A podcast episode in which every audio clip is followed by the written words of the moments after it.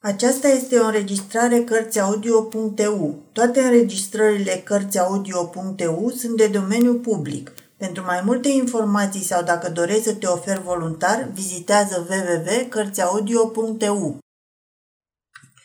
Jocaimor, Omul de Aur Capitolul 2 Sfânta Barbara și călătorii ei În vremea când s-au petrecut cele ce vom istorisi, pe Dunăre nu circulau încă vapoare – de la Galat și până la canalul Main, peste 9000 de cai umblau de-a lungul malurilor, trudind să urce vasele în susul apei. Pe Dunărea turcească se întrebuințau și vâslele, pe cea ungurească nu.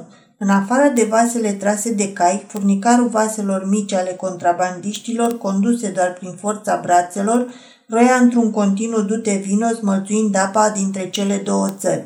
Pe atunci era la modă contrabanda cu sare. Statul vindea sarea pe malul turcesc cu un forin și jumătate, prețul ei de acasă fiind de 5 forin și jumătate, contrabandistul o readucea de pe malul turcesc, vândând-o pe malul unguresc cu 3 forin și jumătate. În acest fel era în câștig și statul, și contrabandistul, și cumpărătorul. Nici nu poți închipui raportul mai prietenești decât acestea. Dar cel mai nemulțumit de partea sa de câștig părea a fi tot statul care pentru apărarea intereselor sale înființase de-a lungul malului pichete de grăniceri, ordonând bărbaților din satele apropiate să păzească hotarul cu puștile. Fiecare sat dăduse un număr de grăniceri și, drept urmare, fiecare sat avea contrabandiștii săi. Astfel, singura măsură necesară era aceea de a ține socoteala ca, atunci când tinerii unui sat erau de strajă, tot atunci bătrânii acelui sat să lase la apă bărcuțele lor de contrabandă, ceea ce, fără îndoială, era o frumoasă manifestare a legăturilor familiale. Dar statul urmărea și alte scopuri mai înalte, punând străji atât de severe, stăvâlirea ciumei, îngrozitoarea ciumă orientală. Noi nu mai știm cum a fost și ce a fost această molimă, deoarece au trecut tocmai bine 150 de ani de când în țara noastră la Zimoni, o frumoasă văduvă s-a împrobodit cu o noframă ciumată și a murit ca trăznită înainte de a ajunge la biserică. Dar pentru că în fiecare an citim în ziare că ciuma orientală izbucnește ba în Siria, ba la Brusa, ba în Pera, trebuie să admitem totuși că această boală există și să fim recunoscători cârmuirii deoarece a închis ușile și ferestrele în calea ei, ne lăsând-o să intre în țară. Nu de alta, dar contractul cu fiecare popor străin ne-a dăruit câte o molimă nouă, încă necunoscută. Scarlatina am primit-o din China, vărsaturi de la arabi, frigurile galbene de la nord-americani și holera de la hinduși, iar turcii ne-au blagoslovit cu ciuma. Iată de ce, de-a lungul fluviului, legăturile locuitorilor de pe malurile opuse sunt îngăduite și cu putință doar cu respectarea unui regulament profilactic, lucru care face ca viața lor să devină foarte interesantă și amuzantă.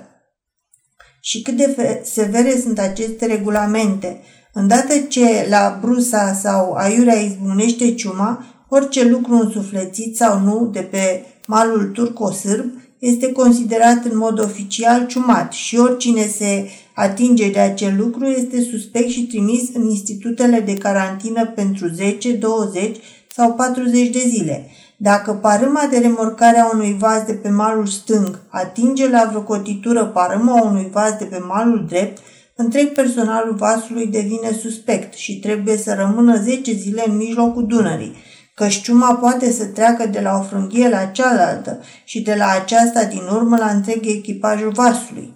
Totul este vegheat cu strășnicie. Pe fiecare vas se află un organ al oficialității, curățitorul, îngrozitoare persoană. Obligația lui este să urmărească pas cu pas pe fiecare să vadă cu cine vine în contact și de ce se atinge și dacă pe malul târcosur sârb un călător atinge doar cu poala pelerinei pe un străin sau vreun obiect din păr, lână sau cânepă, acestea transmit ciuma, să-l declare imediat suspect și odată ajuns la Orșova să smulgă din sânul familiei și să-l predea instituțiilor de carantină. Iată de ce este numit curățitor. Și vai de el dacă încearcă să treacă sub tăcere vreun caz suspect. Pentru cea mai mică nebăgare de seamă e pedepsit cu 15 ani de închisoare. dar se vede că ciuma nu se prinde și de contrabandiști, deoarece dânsii nu iau curățitori în bărcuțele lor și oricum și-ar face de cap ciuma orientală la Brusa, contrabandiștii circulă zi și noapte de la un mal la celălalt. Poate n-ar fi rău să se țină seama că patronul lor este Sfântul Procopie. Doar Bora obișnuiește să tulbure comerțul acesta în detai în regiunea torentului porților de fier, izbind bărcile mânate de vâzle ale contrabandiștilor de malul sudic al fluviului. Cei drept și pe colăbiile trase de cai se putea face contrabandă, dar contrabanda aceea era de fapt comerț angro. Iar un astfel de comerț costa mai mult decât o prietenie frățească și deci nu era de nasul omului sărac. Și apoi aici nu mai era vorba de sare, ci de tutun și de cafea. Când bora se apucă să sufle, vasele dispar de pe fluviu și pentru 3-4 zile se restabilesc bunele moravuri și fidelitatea față de cârmuire în așa măsură încât nu mai este nevoie de nicio slujbă pentru iertarea păcatelor. Atunci vasele se refugiază în porturi sau aruncă ancora în mijlocul Dunării, iar grănicerii pot să doarmă în tihnă atâta vreme cât bora face să scârție streșine caselor de lemn. Pe o asemenea vreme, vasele nu umblă. Totuși, caporalul de la pichetul din Ogradina a auzit de câteva ori, încă dis de dimineață, acel muget caracteristic, acel tutu al cornului corăbierilor ce răzbate chiar și prin șuierăturile vântului și prin buietul apelor și se poate distinge chiar când tună. E un urle ciudat, respingător și, și trist, strânit de un fel de bucium lung de lemn. O fi oare vreo corabie care dă surugiilor semnale de corn sau i s-a întâmplat vreo nenorocire între stânși și acum strigă după ajutor? Corabia aceea vine, o corabie de stejar de 10-12 mii de chile, după cum se vede foarte încărcată, deoarece bordul pe ambele părți este măturat de valuri de la un capăt la altul. Corabia pântecoasă este vopsită toată în negru.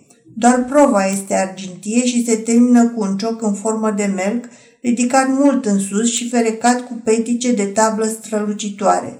Pe coverta vasului se înalță o construcție având forma unui acoperiș de casă, cu scări de ambele părți, iar sus cu un pod neted ce ține de la cârmă la cealaltă.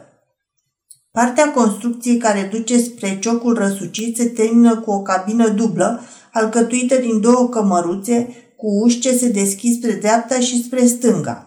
A treia latură a cabinei are două perechi de ferestre cu obloane verzi, iar în mijlocul dintre ele se vede în mărime naturală statuia Sfintei Barbara, care a avut o moarte de mucenică. Sfânta are veșmânt trandafiriu, mantie albastră, un văl roșu pictat pe un fond auriu, iar în mână ține un crin alb. Pe bucăția ca aceea de loc dintre cabină și colacii de funie groasă de la prova se află o lădiță de scânduri, lată de două picioare și lungă de cinci, vopsită în verde și plină cu pământ negru în care sunt sădite garoafe învoalate și micșunele parfumate – Statuia și grădinița sunt înconjurate de un grilaj de fier înalt de trei picioare, grilaj de care sunt animat, aninate ghirlande făcute din flori de câmp, iar în mijlocul lui, într-un glob roșu, arde o candelă lângă care cineva a agățat buchete de rozmarin și ramuri sfințite, ramuri de salcie cu mătișori. La prova se înalță catargul, de cârligul căruia se află legat un odgon gros de trei degete, întins spre mal, acolo unde 72 de cai se silesc să urce corabia cea grea în susul apei.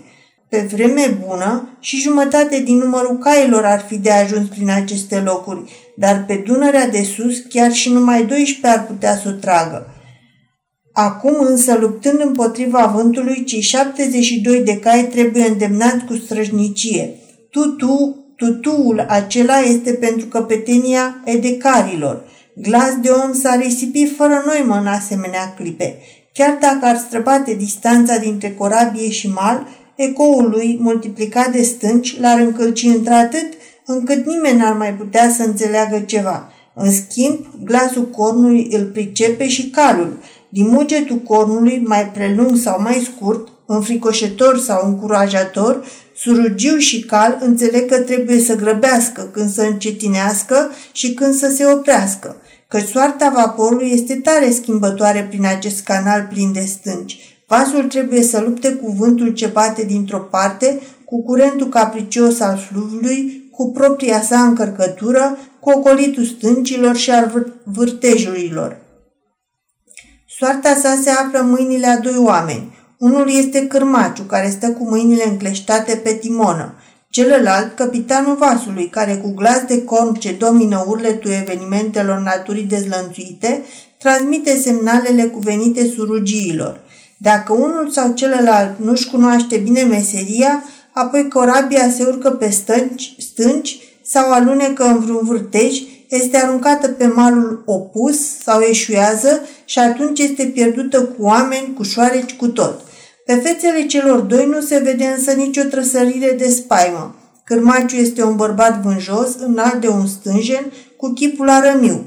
O rețea de vinișoare subțiri care îi brăzdează chiar și albul ochilor îi împânzește roșața din obraj. Glasul lui veșnic răgușit cunoaște doar două schimbări de tonalitate, sau strigăt puternic sau murmuit dogit. Pe semne că acest lucru îl face să poarte o îndoită grijă gâtlejului său, în primul rând învelindu-l cu un fular gros de lână roșie, iar în al doilea rând ungându-l din belșug cu palincă dintr-o ploscă ce se află totdeauna în buzunarul mungirului său. Capitanul vasului este un bărbat cam de vreo 30 de ani, de statură mijlocie, cu părul blond, cu ochi albaștri gânditori, cu mustață lungă, în vreme ce obrajii sunt rași ca în palmă. La prima vedere s-ar zice că are o constituție plăpândă. Vocea se potrivește și ea cu această înfățișare când vorbește încet, de parcă ar vorbi o femeie. Cârmaciul se numește Fabula Ianoș. Numele capitanului este Timar Mihali. Curățitorul, oficial, stă lângă cârmaci și are gluga de pănură trasă pe cap.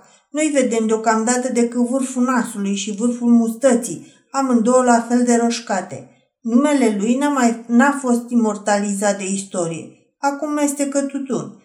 De ușa grea de stejar este prinsă o luntre în care șase mateloți văzlesc în cadență. La fiecare semnal sar cât ai clipit de la locurile lor, fac doi pași în fugă spre o ridicătură cu scăunel și apucă vâzla, o umplântă în Dunăre, apoi se aruncă înapoi pe băncile lor.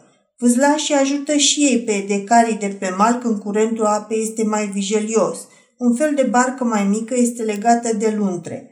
În ușa cabinei este un bărbat cam de 50 de ani, fumând tutun turcesc dintr-un ciubuc. Are trăsături de oriental, dar mai mult de turc decât de grec, în timp ce îmbrăcămintea caută să dea impresia unui grec din Serbia, un grec cu caftan de plană și căciulă rotundă roșcată. Unui observator mai atent i-ar sări în noi faptul că partea rasă a obrazului său este mai albă decât restul feței, așa cum au de obicei persoanele care nu de mult și-au ras barba. Acest domn este trecut în catastiful corobiei sub numele de Tricalis Eutim și proprietarul încărcăturii. Cât privește corabia, aparține lui Brazovici Atanaz, negustor din Comarom. Chipul unei tinere fete privește afară prin fereastra cabinei, devenind astfel vecin cu cel al Sfintei Barbara. Fata pare a fi și ea o sfântă. Chipul ei, mai mult decât palid, este alb, de un alb propriu marmurei sau cristalului. Culoarea aceasta îi se potrivește de minune, așa cum se potrivește absinienilor negrul, iar malaezienilor galbenul. E un alb netulburat de niciun amestec de culori străine, un alb căruia nu-i provoacă roșeață nici vântul când îi suflă în față, nici privirea stăruitoare a unui bărbat. Cei drept, tânăra fată e încă o copilă. Abia am împlinit 13 ani. E însă înaltă, zveltă și are o înfățișare gravă cu trăsături sculpturale perfect antice, ca și cum mamă sa ar fi uitat să-și mai ia privirea de pe chipul Venerei din Milo. Părul des și negru are strălucirea metalului, e ca pana lebedei negre. Ochii sunt însă de un albastru închis. Sprâncenele lungi, subțiri și alcuite aproape că se împreună pe frunte. Asemenea sprâncene împreunat împrumută parcă feții un fel de putere vrăjitorească. Sprâncenele subțiri și unite par a fi un fel de aureolă neagră pe fruntea unei icoane. Fata se numește Timea. Aceștia sunt călătorii Sfintei Barbara. Capitanul vasului, după ce a lăsat din mână cornul și a controlat cu plumbul adâncimea apei, și-a găsit răgazul ca, întorcându-se spre grilajul icoanei, să vorbească cu fata. Timea înțelege doar grecește, dar capitanul vorbește curgător și această limbă. Începe să-i arate fetei frumusețile peisajului, înfricoșetoarele, înfiorătoarele frumuseți. Fața albă și ochii de un albastru închis par nemișcați și atenți, chiar foarte atenți. Capitanului îi se pare totuși că ochii aceia nu privesc spre el, ci spre micșunelele înmiresmate de la picioarele Sfintei Barbara. Rupe de ciofloare și o întinde copilei ca să asculte mai îndeaproape ceea ce vorbesc florile.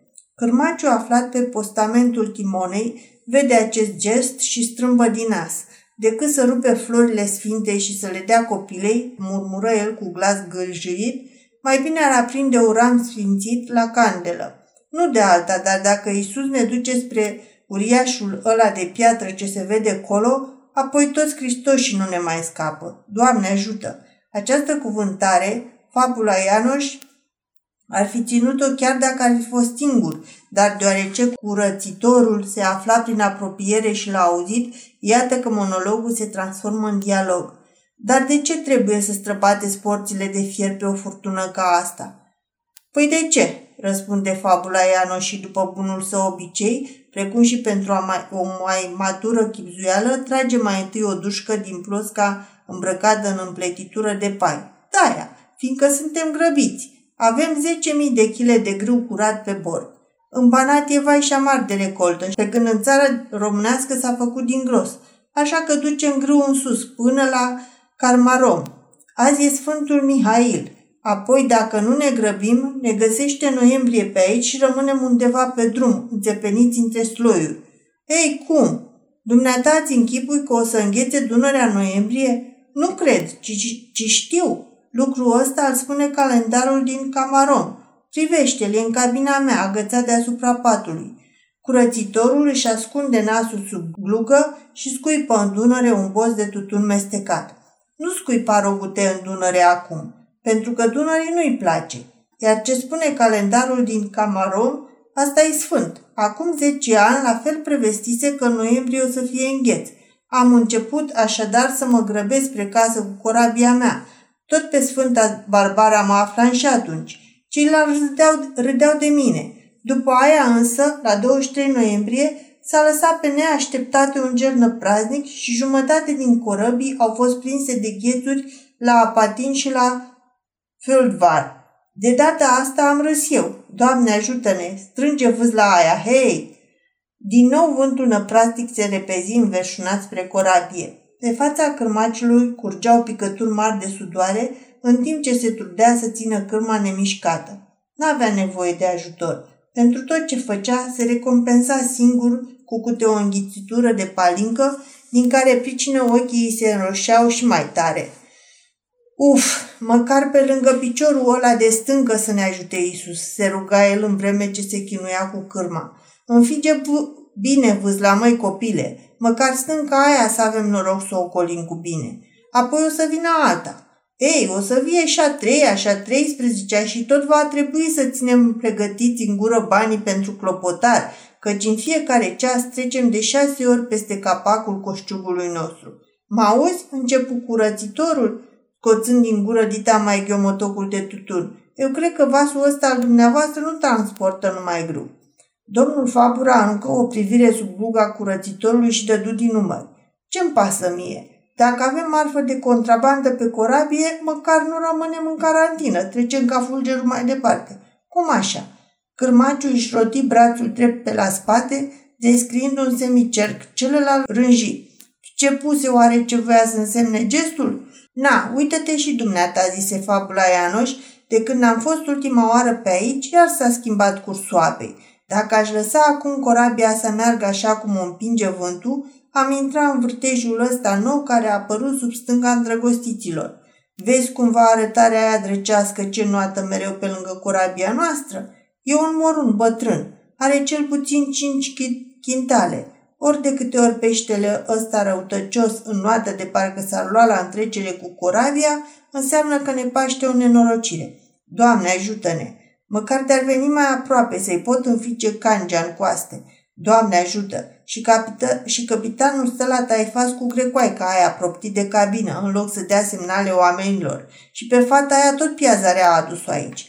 De când a pus piciorul pe corabia noastră, vântul bate numai din față. Trebuie să fie ceva cu ea. E albă ca o stafie, iar sprâncenele îi se unesc ca la strigoi. Domnule Timar, semnalizați edecarului ăluia. Ho, ho! Domnul Timar nu se atinse însă de cor, ci continuă să povestească fetei cu chip alb pasmele stâncilor și ale cascadelor, căci începând de la porțile de fier și până sus la clisura, fiecare vârf de munte, fiecare peșteră de pe un mal sau de pe celălalt, fiecare stâncă, insulă sau vultoare din albia fluviului își are istoria sa, legenda sa, zicătoarea sa populară sau întâmplările sale cu haiduci despre care vorbesc cărțile de istorie universală, slovele săpate în stânci, doinele cântăreților populari și poveștile corăbierilor transmise din tată în fiu.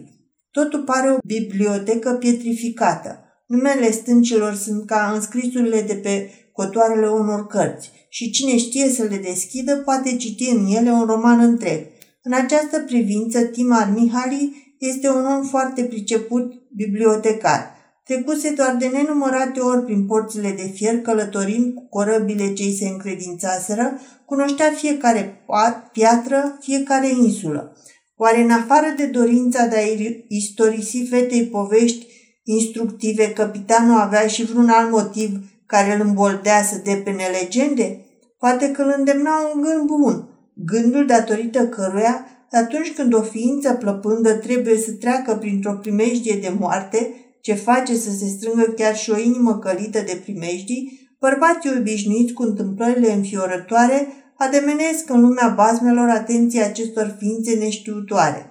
În vreme ce Timea asculta povestea eroului Mirko și a iubitei sale credincioasa Milieva, cum se cățăraseră ei acolo în mijlocul Dunării pe vârful stâncii Lijubigaia, în vreme ce înțelegea cum viteazul se apărase singur pe creasta propăstioasă împotriva tuturor mercenarilor Fiorosul, Asa, Fiorosului Asan, cum fusese răhrăniți el și Milieva timp îndelungat de o pajură care căra ies pentru pui ei în cuibul din vârful stâncii și cum îndrăgostiții împărțeau prada, în acea vreme copila nu mai era atentă la zgomotul sălbatic stârnit de valurile ce alergau în jurul stâncii Lijubigaia, care se apropia amenințătoare. Astfel ea nu mai avea timp să se îngrozească dinainte de valurile albe înspumate pe care fluviul strâmtorat le aruncă în jurul vâltorii, valuri pe care corăbierile numesc capre din pricina coamelor lor ce par a fi de lână. Apoi, cred că n-ar strica să ne mai uităm și ce se petrece sub nasul nostru. Nu numai înapoi, bombăni cârmaciul și deodată își chinui gâdlejul scoțând un strigă năprasnic. Ho, ho! Domnule capitan, ce dihanie se prevală peste noi de, acum, de acolo din față. Timar privi peste umăr, dar abia când se întoarse spre prova, văzu și el arătarea din cauza căreia cârmaciul îi atrăsese luarea minte. Treceau tocmai prin mijlocul strâmtorii Tactalia, acolo unde Dunărea, lată de numai 200 de stânjeni, are panta cea mai înclinată. Fluviul pare acolo un pârâu de munte. Pare pârâu, dar e Dunărea în toată puterea ei. Un bloc uriaș de stâncă cu fruntea năpădită de muși și tufe desface în două apele acestui pârâu. În partea de apus a stâncii uriașe, apa se îngrămădește și ea sfâșiată, despărțită în două brațe. Unul din ele se zvârle la vale de pe un platou de stâncă până aproape de malul sârbesc, în vreme ce în albia de piatră a celuilalt braț, apele au tăiat un canal de vreo 50 de stânjeni, prin care corăbiile mai mari pot circula în sus și în jos. Nu e bine ca vasele ce vin din sus să se întâlnească cu cele de ce vin din jos tocmai în acest loc, deoarece ocolișul este legat de multe primejdii. În partea de miază noapte, sub oglinda apei, se ascund numeroase colțuri de stâncă, de care corabia poate să se lovească. iar spre miază zi se formează o vâltoare înspăimântătoare, pricinuită de cele două brațe care, după ce trec de blocul de stâncă, se împreunează și dacă o corab apucă să intre acolo, apoi nicio putere din lume nu mai poate scăpa. Strigătul de alarmă al cr- cârmaciului, ce dihanie se prăvale peste noi de acolo din față, arăta deci un pericol, fără doar și poate destul de serios. Să vină un vas din față tocmai în strâmtoarea Tahtalia, când valurile se zbat nebunite și vântul suflă ca ieșit din minți, Timar ceru ocheanul, care era în mâinile Timei și pe care, cu o clipă mai înainte, îl dăduse ca să poată vedea mai bine adăpostul de unde Mirco o apărase pe frumoasa Milieva, spre apus la cotul Dunării. Drept în mijlocul apei se zărea o madahală întunecată. Timară și îndreptă ocheanul într-acolo și apoi strigă cârmaciului. E o moară! Atunci ne-a bătut Dumnezeu. Adusă de șuvoiul vigelios, se apropia cu repeziciune o moară pe care furtuna o smulsese din lanțul ei. Venea aici, venea deci o corabie ce nu mai avea nici cârmaci și niciun alt om din echipaj pentru că toți o părăsiseră de spaimă, iar moara, scăpată din lanțul de ancorare, alerga de capul ei orbește, măturând toate celelalte morți ce stăteau în cale și făcând să eșueze vasele încărcate pe care le întâlnea și care nu puteau să se ferească destul de repede din drumul. Iar aici n-ai cum să te ferești. În dreapta e Scila, în stânga Charibda. Fără să rostească o vorbă, Timar îi dădu ocheanul Timei, arătându-i în ce direcție putea să vadă mai bine cuibul vulturilor al căror străbun hrănise pe îndrăgostiții cu atâta perseverență. Apoi, într-o clipă, își scoase haina, sări în mijlocul vâzlașilor din luntre și porunci ca cinci dintre ei să-l urmeze în barcă, să ia ancora cea mică și odgonul cel subțire și apoi să dezlege barca de luntre. Tricalis și Timea nu, înțes- nu înțeleseseră cuvintele lui pentru că Timar vorbise ungurește, iar ei nu cunoșteau această limbă. Nu pricepură nici poruncile pe care capitanul le dădu timonierului. Lasă caii de remorcă să meargă înainte, iar corabia să nu cârmească nici la dreapta, nici la stânga. După câteva minute însă, Tricalis putu să vadă cu proprii săi ochi primejdia ce îi pândea – Mara se apropia vigelios, plutind pe apele învolburate, astfel că nu era greu să dezlușești chiar și cu ochiul liber roata ce lovea apa cu lopețile. Matahala aceea ocupa toată partea navigabilă a canalului. Fără îndoială, ciocnirea cu corabia încărcată însemna scufundarea amândorora. Cei șase oameni din luntrișoară se sileau din răsputeri să înainteze împotriva curentului ce se năpustea la vale – Patru dintre ei vâzleau, al cincelea cârmea, iar capitanul stătea la prova cu brațele încrucișate. Ce vor izbuti oare să facă oamenii aceștia? Cu o biată luntrișoare împotriva unei mori, cu mușchi omenești împotriva vântului, fluviului și împotriva vântului dezlănțuit, chiar și dacă fiecare din ei ar fi un Samson, legile hidrostatice le-ar zădărnici truda, truda, încercând să împingă moara din drum, ei vor împinge de fapt înapoi propria lor luntișoară, iar dacă vor vrea să prindă moara, apoi matahala aceea îi va târâ după ea. E ca și cum un peianjen ar vrea să prindă în plasă un nasicor nuriaș. Luntrișoara nu se opri însă în mijlocul Dunării, ci căută să ajungă la capătul dintre apus al colosului de stângă.